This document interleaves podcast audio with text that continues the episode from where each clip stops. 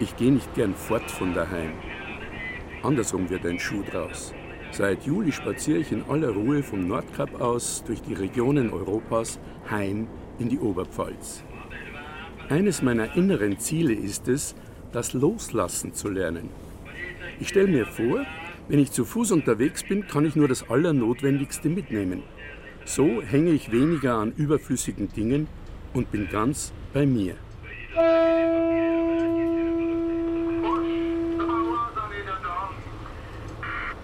Im Dezember erreiche ich bei Dresden die Elbe, wo mir ein tschechischer Lotse die Mitfahrt auf einem tschechischen Lastschiff zur böhmischen Grenze vermittelt.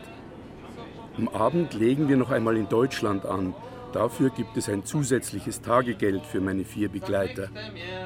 In der Kajüte stimmen sie tschechische Volkslieder an. Viele der Melodien kenne ich als Popsongs aus den 1960er und 70er Jahren. Eine stammt von den Beach Boys, Sloop John B. Sklenice jsem dobil, za chvíli u mě byl, hotový na dal a pistoli vzal. Den Refrain brumme ich auf Englisch mit. I wanna go home. Let me go home. genau, das passt zu mir. Ich bin doch auf dem Heimweg.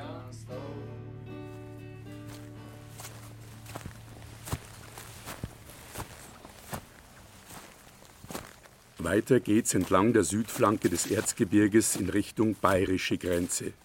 Ich brauche keine Landkarte, meine Augen genügen. Leitlinien sind für mich Flussläufe und Gebirgszüge.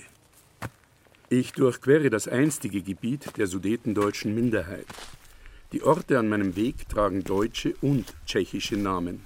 Karlsbad und Karlovy Vary, Falkenau und Sokolov, Eger und Cheb. Bis zum Ende des Ersten Weltkriegs gehörten sie zum Habsburger Reich, also zu Österreich, danach zur Tschechoslowakei. Sie blieben aber zwischen den Weltkriegen zweisprachig – gerade so wie die Finnlandschweden in Finnland oder die Sorben in der Lausitz. Nach der bayerisch-böhmischen Grenze zwischen Falkenau und Eger überholt mich ein Radfahrer.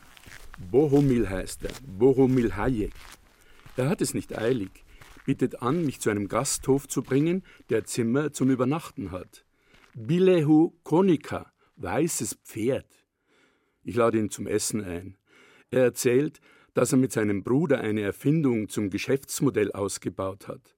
Sie drehen aus Holzwolle Seile, die sie paraffinieren und zerhacken. Diese Stücke verkaufen sie als Holzanzünder. Mit der Vorsilbe Bio hört sich das viel besser an. Bio-Feueranzünder, das ist etwas für die Reichen, die nicht mehr wissen, was sie mit ihrem Geld machen sollen, meint der Schlitzohr. Die Produktion lief so richtig an, als er einen Rentner getroffen hat, der war aus der Nähe von Eger, aber von der deutschen Seite. Er sagte, er habe einmal so ähnliche Anzünder mit einer Spezialmaschine produziert. Da hat ihm der Bohumil diese Maschine abgekauft. Diese Schneidemaschine, die schneidet halt äh, ein Stück Holz in Fasern. So durch entsteht die Holzwolle.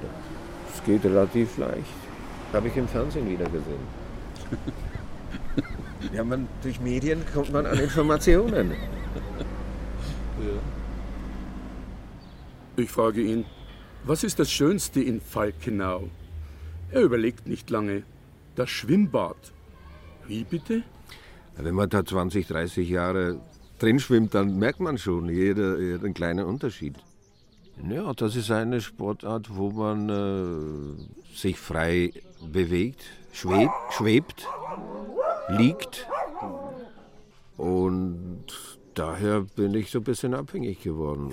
Als ich in der Slowakei studiert habe, die habe ich mir ausgesucht, weil da eine Schwimmhalle war also 50 Meter lange, die große Schwimmhalle. Das war nach Bratislava die einzige in Slowakei damals.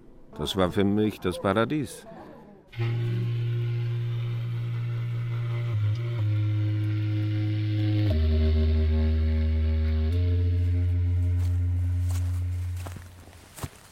Je näher ich zur Grenze komme, desto mehr Tschechen sprechen fließend Deutsch. Das macht Sinn, denn sie können auf beiden Seiten der Grenze arbeiten und Geschäfte machen. Ich habe mir während der vergangenen Tage einige Wörter notiert, die Namen der Wochentage, die im Hotelzimmer auf einem Kalender stehen. Montag, Pondielli, Dienstag, Uteri, Mittwoch, Streda, Donnerstag, Čtvrtik, Čtvrtik. In Eger grüße ich in der Wirtschaft auf Tschechisch, um zu zeigen, dass ich mich um tschechische Sprachkenntnisse bemühe. Dobry večer, guten Abend. Gott sei Dank, der Wirt lobt mich. Du sprichst gut Tschechisch. Bei aller Sympathie für mein Nachbarland. Tschechisch ist eine verdammt schwierige Sprache, sage ich. Ach wo, da sprechen bei uns schon die kleinen Kinder, meint er und reibt sich verschmitzt seinen Dreitagebart. So viele Mitlaute, kaum Selbstlaute. Wie soll ich das als Ausländer aussprechen können, entgegen ich. Das Wort für Donnerstag, hat sechs Konsonanten und nur einen Vokal. Na ja, meint er, schau dir die Buchstaben von dem Wort Bratpfanne an. Das stimmt schon, sieben Konsonanten, drei Vokale. Gestern habe ich mit einem Stein eine Hagebutte zerquetscht. Auch nicht einfach. Noch vor dem Einschlafen schreibe ich weitere deutsche Wörter auf, die viele Mitlaute haben. Fluchtweg, Nachttischschublade. Und zum Wortschatz der neuen Bundesländer gehört der Begriff Rückübertragungsansprüche.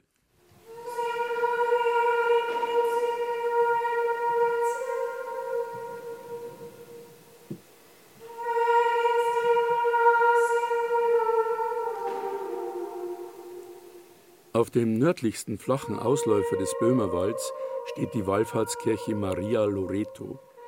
Sie drohte zu verfallen und wurde nach der Wende von gebürtigen Egerländern renoviert.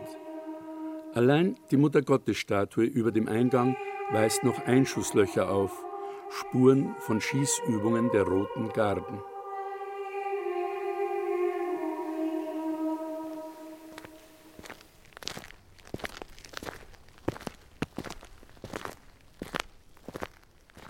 Am Fußgängergrenzübergang Alt-Kinsberg begrüßt mich eine Abordnung von Oberpfälzern, darunter der stellvertretende Bezirkstagspräsident Ludwig Spreitzer. Er überreicht mir eine Medaille mit der Abbildung des Klosters Waldsassen. Ich habe die europäische Hauptwasserscheide und damit eine der ältesten Grenzen in Mitteleuropa überschritten. Alle Flüsse fließen jetzt nach Süden zur Donau und weiter zum Schwarzen Meer. Einzige Ausnahme die Wondreb, oberpfälzisch die Wondra. Sie entspringt im Böhmerwald, macht einen weiten Bogen nach Bayern, überquert die Grenze bei Waldsassen wieder, um bei Eger in die Eger zu münden. Die Gegend, durch die ich jetzt spaziere, kenne ich. Sie ist für mich besetzt mit Geschichten. Das verstellt mir den Blick für Neuentdeckungen. Ich vergleiche immer öfter das, was ich sehe, mit allem, was ich bisher auf meiner Reise gesehen habe. Es kommt mir vor, als hätte ich die Regionen Europas mit Schritten vernäht.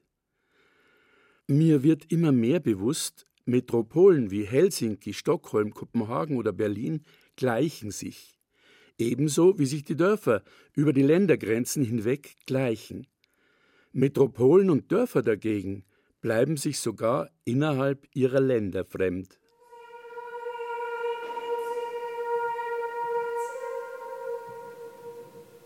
Den Gesang der Schwestern im Kloster Waldsassen habe ich noch im Kopf, als ich längst den felsengesäumten Weg durchs Waldnabtal gefunden habe.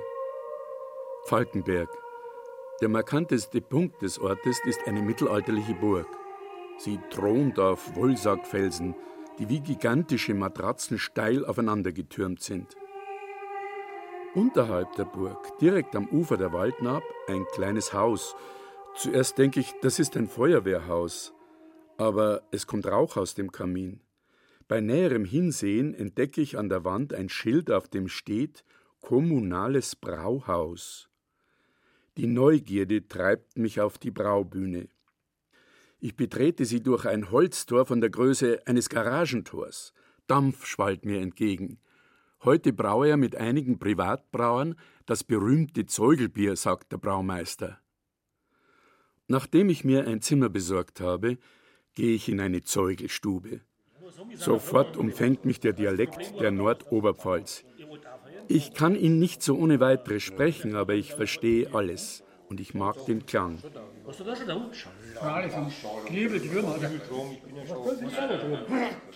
In Falkenberg haben über 100 Häuser ein verbrieftes Braurecht. Ungefähr 30 nehmen es regelmäßig in Anspruch. Drei Regeln gibt es für Gäste zu beachten. Erstens, es heißt nicht das, sondern der Zeugel. Zweitens, die richtige Anrede heißt du. Und drittens, hier kann niemand reservieren, nicht einmal der Papst oder der Ministerpräsident. Wer früher kommt, ist eher da. Der Zrenner Eduard, Jahrgang 1938, seines Zeichens Altbürgermeister von Falkenberg, erzählt, wie die Zeugelstube früher ausgeschaut hat. Und früher war es ja so, dass das Wohnzimmer ausgeräumt worden ist. Das hat ja keinen Sinn zu einer Stumm gegeben, da mit der Schankanlage oder was. Da ist ausgeräumt worden und da war außen nochmal, das ist auch bei uns daheim da gewesen, auch ganz rundum wie eine Bank gewesen. Und dann sind ein paar alte Tische eingestellt worden und Stühle. Und dann war das die Zeugelstube. Im Mittelalter kannte man die Hefe noch nicht und nutzte die natürliche Gärung. Man hat gesprochen von so einem Zeig oder von so einem Zeich, das man hineinschmeißt, um den Sud zum Gären zu bringen. Grassamen und weiß der Teufel, was für ein Dreck dabei war. Jeder, der der Breit holt, für irgendeine Brauerei helfen. Damals ist da bei uns das Brauer angegangen und das ist also vier, sechs Wochen gegangen. Und dann die ersten zwei, drei, die haben wir helfen von den Brauereien sich schicken lassen, weil damals haben wir ja kein Auto gehabt. Da hat man einen telefoniert oder ist einer mit dem Fahrradler hingefahren nach Friedenfeld oder so dabei. Dann haben die das mit dem Postauto in einem Bayerfassler, haben die das einer geschickt. Mhm. Da das hat man nicht transportieren können, der keine Fahrzeug gehabt damals in einem Krieg. Und dann ist das mit dem Postauto reingekommen, dann hat man das angeholt und das hat man dann Bierzeig gesagt. Bierzeig. Bierzeig, ja. Mhm. Bierzeig. Bierzeig in mhm. unserer Mundart. Manche behaupten, dass die Oberpfälzer ein wortkarger Menschenschlag seien.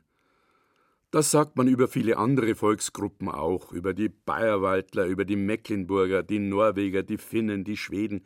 Ich kann das nicht bestätigen, denn ich komme meistens schnell ins Gespräch mit den Leuten. Zeit muss man ihnen lassen und Zeit muss man sich nehmen für sie. Und eine weitere Erkenntnis, die Oberpfälzer Hunde bellen genauso laut wie die tschechischen.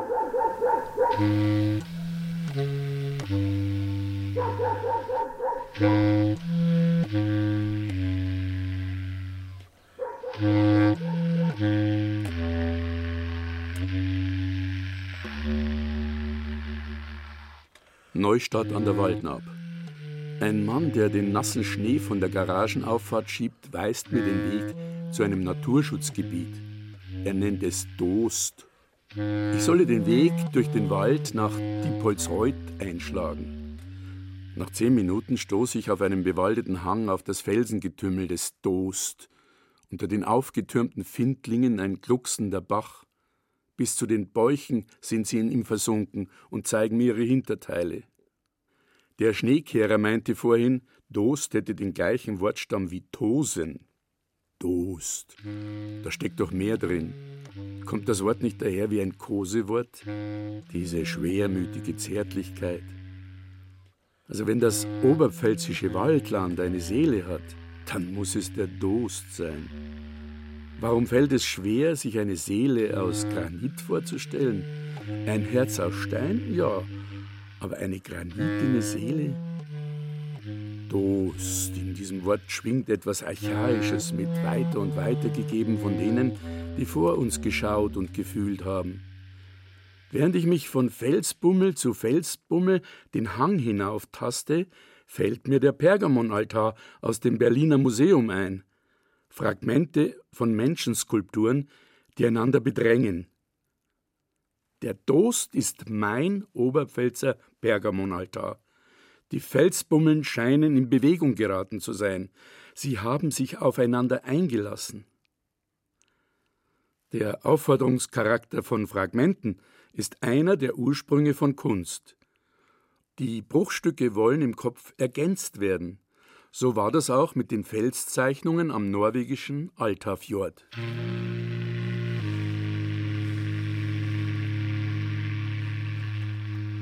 In Weiden erreicht mich eine E-Mail, die mir Gerhard Schmidt aus dem finnischen Pihenjeni geschickt hat, wo der gebürtige Bayer mit seiner finnischen Frau und seinen beiden Kindern lebt.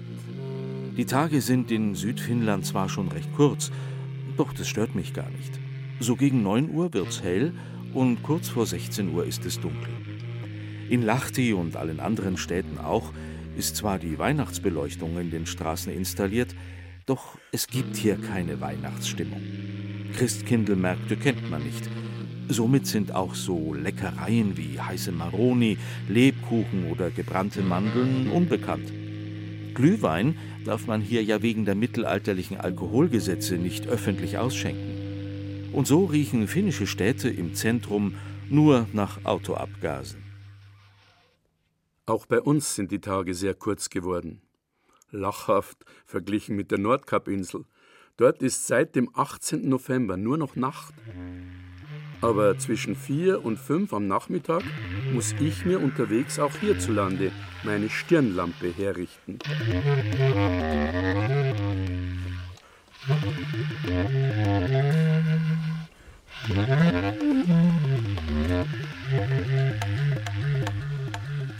Europäische Vernetzungen. Der bildende Künstler Albert Braun ist der erste Vilsecker, den ich in meinem Leben kennengelernt habe. Und wo? In Finnland. Er hat sich vor einigen Jahren mit Frau und Kindern nördlich von Vasa im finnischen Nikaleby niedergelassen, wo er an der Kunsthochschule arbeitet. Nikaleby ist umgeben von viel offenem Land und dem Meer an der Ostseeküste. Dort leben Finnlandschweden, das sind Finnen mit Schwedisch als Muttersprache. Die Schilder in der Stadt sind zweisprachig.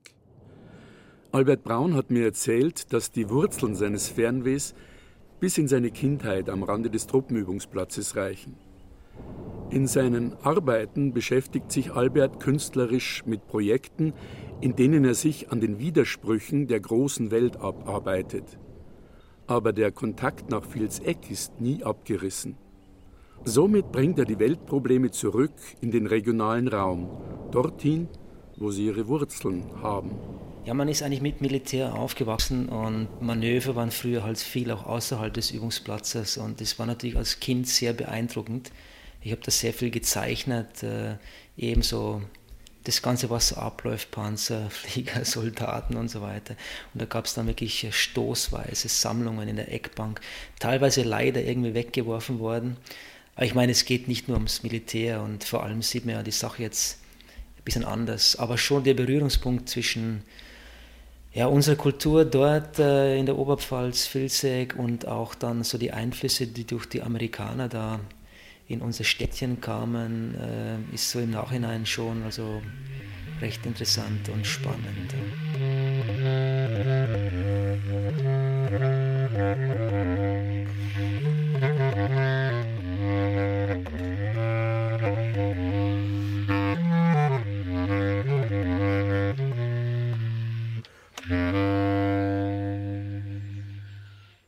letzte Wolf in Deutschland soll im Jahre 1904 nach einem langen Ausrottungsfeldzug erlegt worden sein. Von wegen. Wie der Truppenübungsplatz Muskauer Heide in der Lausitz gilt auch der Truppenübungsplatz Grafenwöhr als Wolfserwartungsland. Ein Erfolg für das Gleichgewicht in der Natur. Scheinbar ausgerottete Tiere erobern sich die Nischen zurück, die sich ihnen auftun. Abgesehen davon haben sich auch für mich Nischen aufgetan. Alles Gepäck trage ich mit mir im Rucksack herum, und ich habe gelernt, es reichen ein Anorak, eine Fließjacke, ein Pullover, zwei Hemden, zweimal Unterwäsche und Socken. Natürlich komme ich nicht dran vorbei, ab und zu ein Hotelwaschbecken zum Waschtrog umzufunktionieren. Und das moderne Funktionsquantel, das ich viel zu voreilig verachtet hatte, trocknet über Nacht. Was will ich mehr?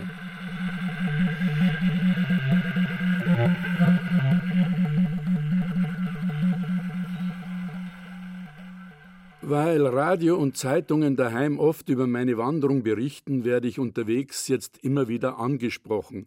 Ja, der Harald Gröll, ruft der Mann im Bäckereiverkaufsauto und schenkt mir eine Brezen. Ich erkundige mich nach seinem Namen. Es sei doch schöner, wenn einer den Namen vom anderen wisse. Rot heißt er, der Brezenmann. Rot Reinhard.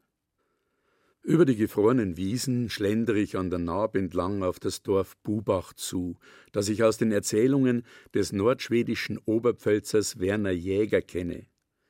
Hier hat er als Dreijähriger mit seinem Großvater in den letzten Kriegstagen des Zweiten Weltkrieges die Bombenangriffe auf Schwandorf beobachtet.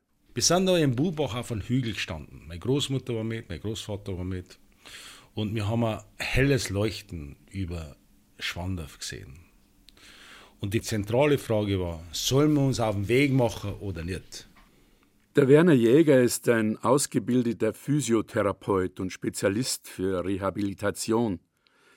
In dieser Funktion war er seit den 1960er Jahren im nördlichen Schweden tätig.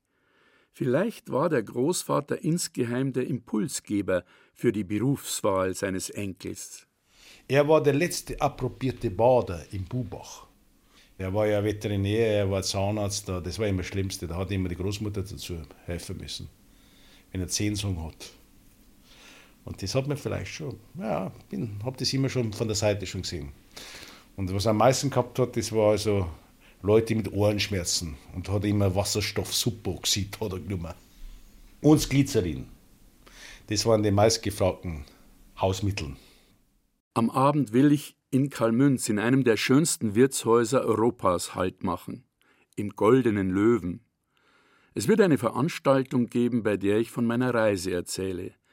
Und am Tag drauf werde ich noch eine Tageswanderung vor mir haben und mein Spaziergang vom Nordkap nach Regensburg wird beendet sein. Auf einmal nähern sich von der Naab her über die vereiste Wiese ein paar Jäger. Gut hundert Meter sind sie noch entfernt von mir. Jetzt stoßen sie in ihre Jagdhörner, oh mei, oh mei. Eine Treibjagd, denke ich. Nix wie weg.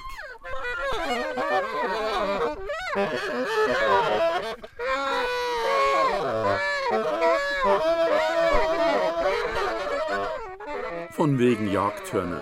Der Hans, der Künstler und der Norbert und der Mike, die Musikerfreunde, kommen mit Saxophon und Bassklarinette auf mich zu. Sie wollten die Ersten sein, die mich daheim begrüßen. Der Hans, der im böhmischen Falkenau zur Welt kam und dort seine frühe Kindheit verbrachte, lebt seit vielen Jahren in einem alten Bauernhof am Rande des aufgelassenen Braunkohletagebaus bei Wackersdorf. Er ist mit seiner Familie dort eingezogen, mit der Aussicht, nur ein Jahr bleiben zu dürfen, so lange, bis die Braunkohlegrube erweitert und die umliegenden Höfe abgerissen worden wären. Sie wurde nicht erweitert sondern geflutet zu einem Naherholungssee. Aus dem einen Jahr ist ein Leben geworden.